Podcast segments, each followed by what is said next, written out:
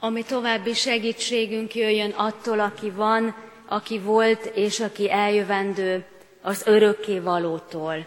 Amen. Imádkozzunk. Mennyei Atyánk, hálát adunk neked a kiváltképpen való útért, lehetőségért, amelyet kiépítettél üdvterved alapján. Köszönjük, hogy gondoskodtál, köszönjük, hogy azért küldted egyetlen egyedet, hogy megkeresse és megtartsa az elveszettet. Így adunk hálát a gyülekezet közösségében, ennek a hétnek utolsó estéjén mi is. Megköszönjük irgalmadat, keresésedet, tanításodat. Megköszönjük jelenléted, megnyilvánulásait bizonyosan az életünkben. És várunk téged, Urunk. Várunk igéd és lelked által. Kérünk, munkáld bennünk a te jódat. Amen. Istennek igéjét olvasom az apostolok cselekedeteiről írott könyv első fejezetének első 5 verséből. A megnevezett verseket és az igehirdetést helyet foglalva hallgassák meg a testvérek. Az apostolok cselekedeteiről írott könyv megnevezett verseiből így szól Isten igéje. Az első könyvet arról írtam, Teofélusom, amit Jézus tett és tanított kezdettől, egészen addig a napig, amelyen felvitetett, miután a Szentlélek által megbízást adott az apostoloknak, akiket kiválasztott. Szenvedése után sok bizonyítékkal meg is mutatta ezeknek, hogy ő él. Amikor 40 napon át megjelent előttük, és beszélt az Isten országa dolgairól. Amikor együtt volt velük, megparancsolta nekik, ne távozzatok el Jeruzsálemből, hanem várjátok meg az Atya ígéretét, amelyről hallottátok tőlem, hogy János vízzel keresztelt, ti pedig nem sokára Szentlélekkel kereszteltettek meg. Isten szent lelke tegye áldássá szívünkben az ő igéjét. Kedves testvéreim, az utóbbi hetekben, napokban bizonyára mindannyian sokat készültünk. Készültünk rendezni a dolgainkat. Készültünk az ünnepre úgy, hogy ne maradjon semmi rendezetlenség. Így tapasztaljuk ezt, amikor lelki értelemben is minden ünnepre úgy igyekszünk fölkészülni, hogy előtte estéről estére hallgassuk, hirdessük az evangéliumot. Úgy is hívjuk előkészítő esték, vagy bűnbánati esték. A bűnbánat is egy előkészület. Estéről estére így jöttünk, jöttetek ti is ide hallgatni Isten igéjét, megérteni azt az üzenetet, amelyet mondani kíván, amellyel az életünket tisztogatni, vezetni, nevelni kívánja. Kedves testvéreim, sok-sok olyan eset van, amelyről mindannyian saját életünkben, családi életünkben, közösségi életünkben tudunk, és még több, amelyekről hallunk különböző területekről, amikor az ember rendezetlenséget hagy maga után.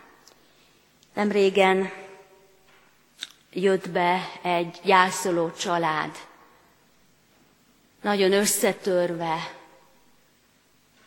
és szomorúan beszélt arról a rendezetlenségről, ami maradt az ő szerettük után. Nagyon fájt az elvesztése, a búcsú, amit még inkább megnehezített a rendezetlenség, üzleti ügyek, családi ügyek, sok minden, papírok, szerződések, amelyekről nem tudnak, amelyek nem kerültek még addig elő, sok-sok rendezetlenség. Estéről estére az evangéliumok bevezetőiben és most az apostolok cselekedeteiről írott könyv bevezetőiben igyekszünk Jézusra tekinteni, és tanulni abból a képből, amelyet látunk magunk előtt. Az apostolok cselekedeteiről írott könyv bevezetőjében nagyon világosan, nagyon átlátható módon vehetjük azt a csodát, azt a képet Jézusban, amelyet úgy foglalhatunk össze, hogy Jézus nem hagyott semmi rendezetlenséget maga után. Nem távozott úgy, hogy csak apró részletekre is ne gondolt volna. Mindenre, ami fontos, mindenre, ami szükséges, mindenre, ami tovább mutat, ami összeköti a szálakat, ami felkészít, ami betölt, ami világossá teszi a tanítványok előtt az utat. Azzal együtt, hogy sok mindent akkor sem, úgy sem értenek még, mert nem érthetnek. De Jézus mindent megtesz a rendezettségért. Így látjuk őt magunk előtt. Gondoskodik. Gondoskodik a tanítványairól, gondoskodik a tanítványainak fölkészítéséről. Gondoskodik arról, hogy minden muníciót megkapjanak, mindenük meglegyen, amire szükségük van, ami kell ahhoz, hogy betöltsék küldetésüket, hogy elvégezzék a munkát. Kedves testvéreim, csodálatos látni Jézust így, már halála előtt is. Gondoljunk csak vissza a keresztre, a kereszten őt, vagy kereszt alatt őt körülálló emberekre, a néhány közel állóra, Jánosra, Máriára, és mindazokra, akik végül is ezt cselekedték vele, mindannyiunkra. Jézus mégsem magára gondol, hanem azokra, akiket szeretett és szeret. Ez jellemző Jézusra. Minden evangélista tanúságtételéből, bizonságtételéből határozott módon kijön ez a bizonyosság, igazság, de különösen talán Lukács evangélista, aki a második könyvének bevezetőjében, az apostolok cselekedeteiről írott könyvben elindítja a fonalat. Tudtul adja számunkra, elsősorban annak, akinek ajánlja Teofílusnak, de mindazoknak, akik olvassák majd, így nekünk is, hogy az első könyvében azt tartotta fontosnak leírni és továbbadni, amit Jézus tett, amit mondott, az ő földi életét, egészen addig a napig, amíg el nem távozott a látható világból a láthatatlan világba. Miután felhatalmazta a tanítványokat a Szentlélek által, miután megbízást adott a tanítványainak a Szentlélek által. Kedves testvéreim, ennek a könyvnek a címe az apostolok cselekedeteiről írott könyv. De ahogy hallunk róla, ennek a könyvnek címeként, ha nem is így jelent meg, de már azt is adták, hogy a Szentlélek cselekedeteiről írott könyv. És aztán, ahogy egy írástudó teológus elébünk adja, ennek a könyvnek talán az lehetne a legpontosabb címe, hogy Jézus cselekedete a Szentlélek által a tanítványokban, és a tanítványokon keresztül. Ebből mindenképpen az világos, egyértelmű üzenet a számunkra, ami nyitogatja látásunkat, hogy Jézus nem szűnt meg cselekedni. Azáltal, hogy a látható világot elhagyta. Nem szűnt meg munkálkodni. Nem adta ki úgy a kezéből a dolgokat, hogy itt van, menjetek, csináljátok. Majd gondolok rátok imádságban az Atya előtt. Úgy láthatjuk Jézust, úgy kell, hogy lássuk Jézust ebben az egész könyvben, mint aki a központi cselekvő. Ő cselekszik ezután is, azután is, hogy látható módon nincs közöttünk. Azután is ő cselekszik, ő munkálkodik a Szentlélek által. Jézus felkészíti a tanítványokat, megbízást ad tehát, és ennek a felkészítő munkának van egy folyamata. Mint ahogy minden előbbre jutásnak van egy folyamata. Minél nagyobb kihívás vár valakire, minél felelősségteljesebb munkába áll valaki, annál intenzívebben, annál hosszabban, annál mélyebben kell rákészülni, tanulni. Annál magasabb iskolát kell végezni. És bizony vannak feladatok, kihívások, amelyekre folyamatosan életünk végéig mindig tanulni, készülni kell. Jézus így irányozza be az övéit. Folyamatosan tanulni kell, folyamatosan igyekezni kell pontosítani a látásunkat, pontosítani a szavainkat, pontosítani a tetteinket. Minél nagyobb energiát, odafigyelést kell ráfordítani, hogy tökéletesen, Isten akarata szerint töltsük be a hivatásunkat. De legfőképpen ilyen hivatás az apostoli hivatás. Van egy mozgalom, amit kurziónak hívunk, ezáltal lett közismert, és ebben a mozgalomban fölbuzdítanak bennünket, akik részt veszünk, hogy legyünk apostolok, apostolkodjunk, hogy mi is apostolok vagyunk. Odáig megáll ez, hogy apostolkodjunk, legyünk hírnökök, hirdessük az evangéliumot, az életünkkel, a szavainkkal, mutassunk a Krisztusra, akiket ő kiválasztott és elhívott.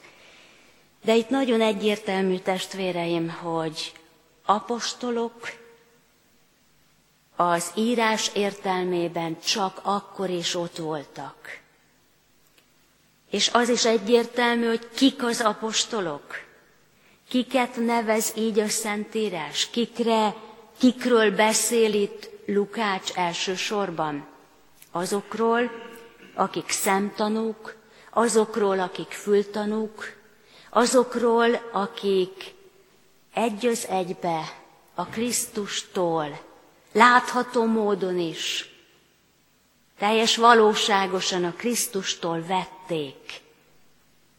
a megbízásukat, a tisztüket, a szolgálatukat, a feladatukat. Ilyen módon beszélünk Pálról is, mint apostolról, joggal és méltán, hiszen ő érte, ahogy ő maga mondja, mint egy idétlenért, ő neki külön is megjelent az Úr, hogy személyesen átadja, hogy ő maga adja át a megbízatást.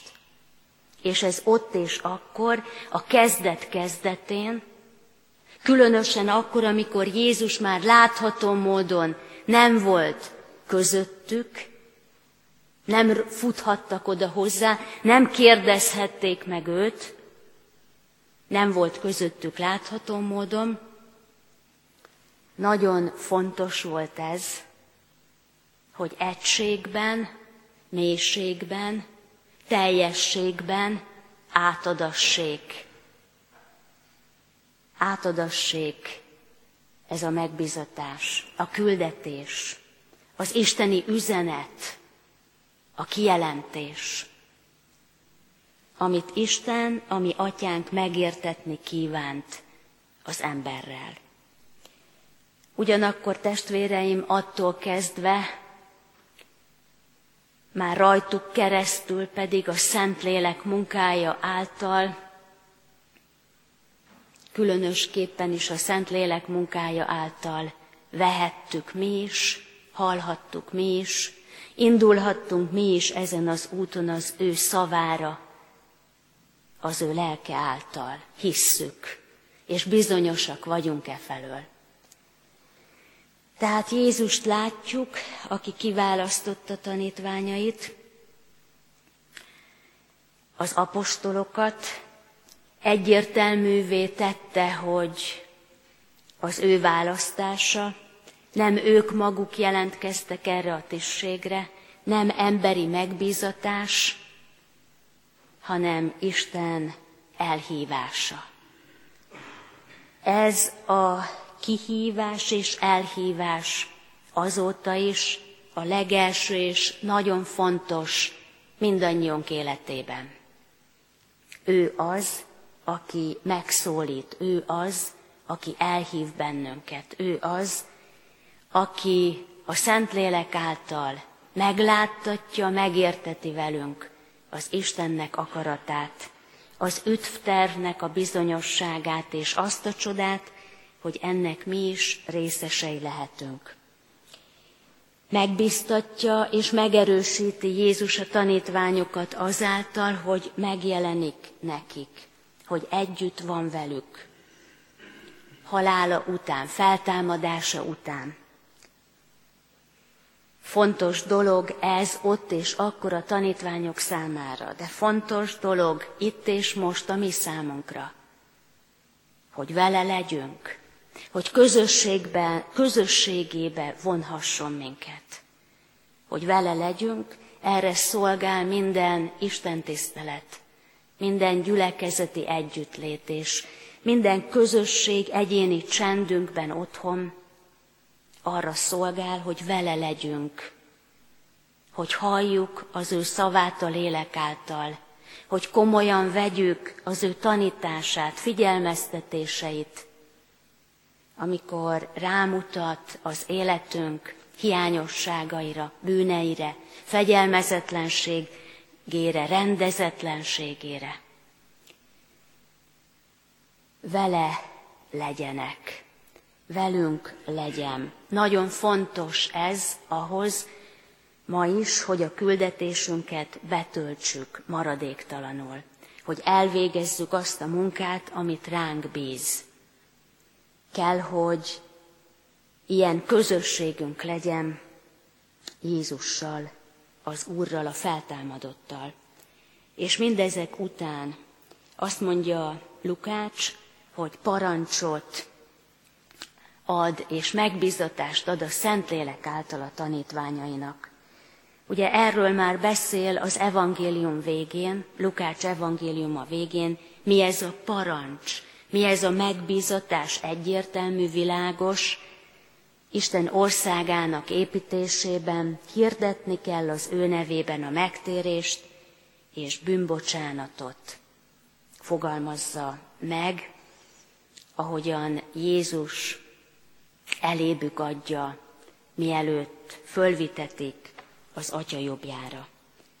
A parancs és a megbízatás azóta sem változott, Isten nem vonta vissza, először az apostolok adták tovább, és azóta folyamatosan ez a parancs a mi számunkra is, az újra és újra a sötétségből Isten lelke és igéje által kihívottak számára. Így neked és nekem is hirdetni kell az ő nevében a hozzátérést, a bűnbocsánatot minden nép között.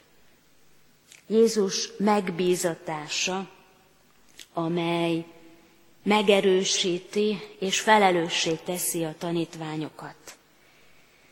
És mindehhez a Szentlélek ígérete, amely által felhatalmazást nyernek övéi.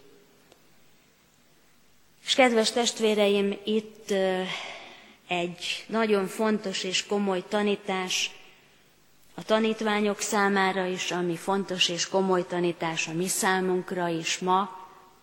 Azt mondja Jézus, várni kell, várni tanít, várni kell az ő ígéretének beteljesedésére.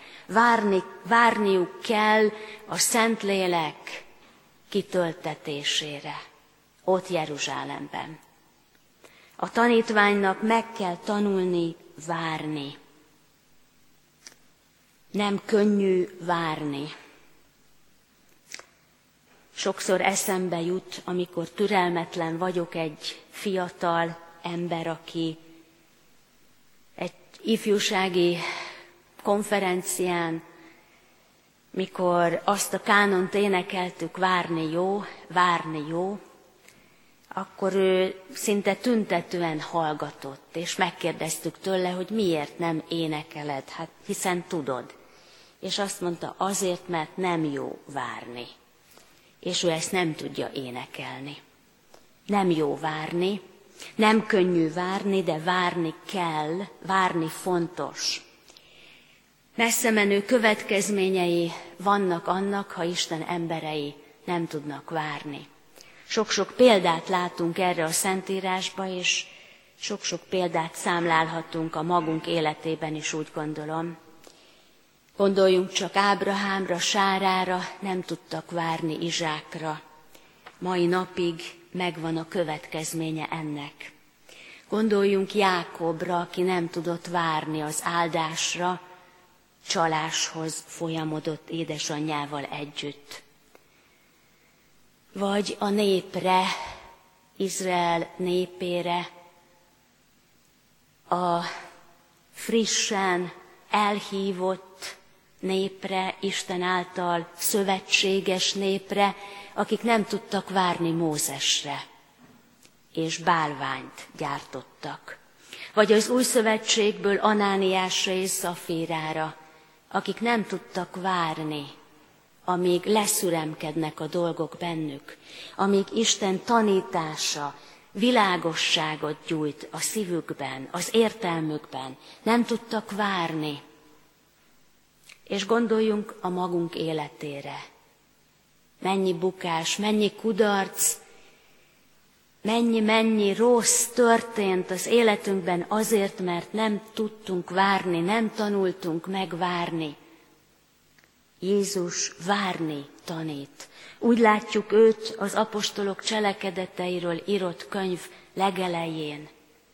Úgy áll előttünk a Mester, mint aki fölkészít, tehát mindenről gondoskodik, ami szükséges, mindenről. Nem kell aggodalmaskodni semmiért, nem kell, hogy a félelemnek helyet adjunk a szívünkben, és mindezek mellett megtanít várni, arra figyelmeztet, ahhoz, hogy meglássuk és felismerjük idejében azt, amit ő elkészített, azt, amit ő tanított, azt, amire ő rámutat, hogy azt fölismerjük, ahhoz meg kell tanulni várni. Várni. És ha megtanulunk várni, a Szentlélek által tudjuk ezt is, csak is általa lehetséges ez is a számunkra, akkor igen, lehetséges, hogy maradéktalanul elvégezzük feladatunkat, betöltsük küldetésünket az Isten kedve és akarata szerint. Kedves testvéreim, az advent, a várakozás ideje. Várakozunk mindenképpen az Úrra. Vártak a Messiásra annak idején, az első karácsonyra, a testetöltésre, és mi várunk a király visszajövetelére. És azóta, vagy addig is Folyamatosan tanulgatnunk kell, elkérnünk kell, hogy tudjunk rá várni. Minden nap jön, minden nap kapunk feladatot, minden nap elkészít valamit a számunkra, ami fontos és értékes ajándék. Lássuk meg, akarjuk meglátni, fölismerni és élni vele. Kérjük imádságban az Urat, hogy tegyen bizonyossá minket is, mint tanítványait, az elhívásunkról, a kiválasztottságunkról, legyen efelől bizonyosságunk. Ő az, aki kiválasztott, ő az, aki elhívott. Azért lehetünk itt, azért indulhatunk tovább. Ez a bizonyosság tartást ad, erőt ad nekünk a küzdelmekben. És kérjük tőle, hogy tanítson meg a higgadtságra. Tanítson meg a várakozásra, az őre elvárakozásra. És amikor világos és egyértelmű a parancs, világos és egyértelmű a tennivaló, a feladat, a küldetés, mikor, hova, kihez, mit, akkor pedig ne késlekedjünk, hanem benne bízva induljunk. Kívánom a testvéreknek és magamnak is ebben az ünnepkörben, a karácsonyi ünnepkörben a ma is tanultakban való teljes megerősödést, megújulást és erőt a továbbiakhoz bizonyosságban. Amen. Megváltunk, hálaadással köszönjük neked, hogy te mindenre gondoltál, hogy semmiben sem találtattál híjával. Köszönjük, hogy így láthatunk téged, így vehetünk tőled minden szót, minden eligazítást, minden tanítást, parancsot, hogy te tudod, hogy mit akarsz, tudod, hogy mikor akarod, és tudod azt is, hogyan. Köszönjük neked, Urunk, hogy nálad minden kész. És azt is köszönjük hálaadással, hogy bennünket is kész vagy fölkészíteni, kész vagy megtölteni, kész vagy megerősíteni, megszabadítani minden félelemtől, rettegéstől, aggodalomtól, kétségtől. Így jövünk most is hozzád, hogy tégy szabaddá mindezektől.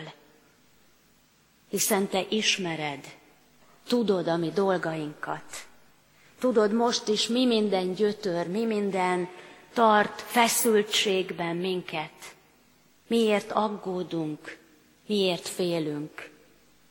Te tudod a rendezetlen dolgainkat is, mit nem sikerült elvégezni, elintézni, amit már régen meg kellett volna tennünk, hova nem jutottunk el, kinek nem írtunk, kinek nem küldtünk még üzenetet, kit nem kérdeztünk meg, már régen, hogy hogy van, mi van vele. Mennyi fogyatékunk van a szeretetben, a gondoskodásban, egymás iránti törődésben, Istenünk. Bocsáss meg nekünk, és kérünk téged, hogy tisztíts meg, és a szabadítás örömével ajándékozz meg minket, majd most is újra, és taníts meg mindarra, amit még nem tudunk, amit nem értünk, és taníts meg várni is, várni rád, kivárni a te lépéseidet. hálaadással hozzuk eléd a mi gyülekezetünket, a családokat, és kiáltunk értük, Urunk, Te mozdítsd meg őket. Te indíts, ébressz vágyat a szívükben, Te utánad, a közösség után, a gyülekezet után. Kérünk Téged, Istenünk, hogy Te adj ébredést. Te adj a gyülekezetünkben életet, növekedést tovább és tovább, és köszönjük neked mindazt, amit eddig véghez vittél. Köszönünk mindenkit, akit előhoztál már a sötétségből, és itt lehet közöttünk. Köszönjük az élet ajándékát. Magasztalunk és áldunk téged, és kérünk, hogy te vezess minket akaratod szerint, hogy dicsőségedre és a ránk bízottak javára, és a saját örömünkre és boldogságunkra is élhessünk. Amen. Együtt imádkozzunk az Úr Jézustól tanult imádságban. Mi atyánk, aki a mennyekben vagy, szenteltessék meg a te neved, jöjjön el a te országod, legyen meg a te akaratod, amint a mennyben, úgy a földön is. Mindennapi kenyerünket add meg nékünk ma, és bocsásd meg vétkeinket, miképpen mi is megbocsátunk az ellenünk vétkezőknek. És ne vigy minket kísértésbe, de szabadíts meg a gonosztól, mert tiéd az ország, a hatalom és a dicsőség mind örökké. Amen. Istennek békessége, amely minden értelmet felülhalad, meg fogja őrizni szíveteket és gondolataitokat a Krisztus Jézusban. Amen. Isten tiszteletünk végén énekeljük a 328. dicséretünk első három versét. Így kezdődik, jöjjetek Krisztus dicsérni. 328. dicséretünk első három versét énekeljük.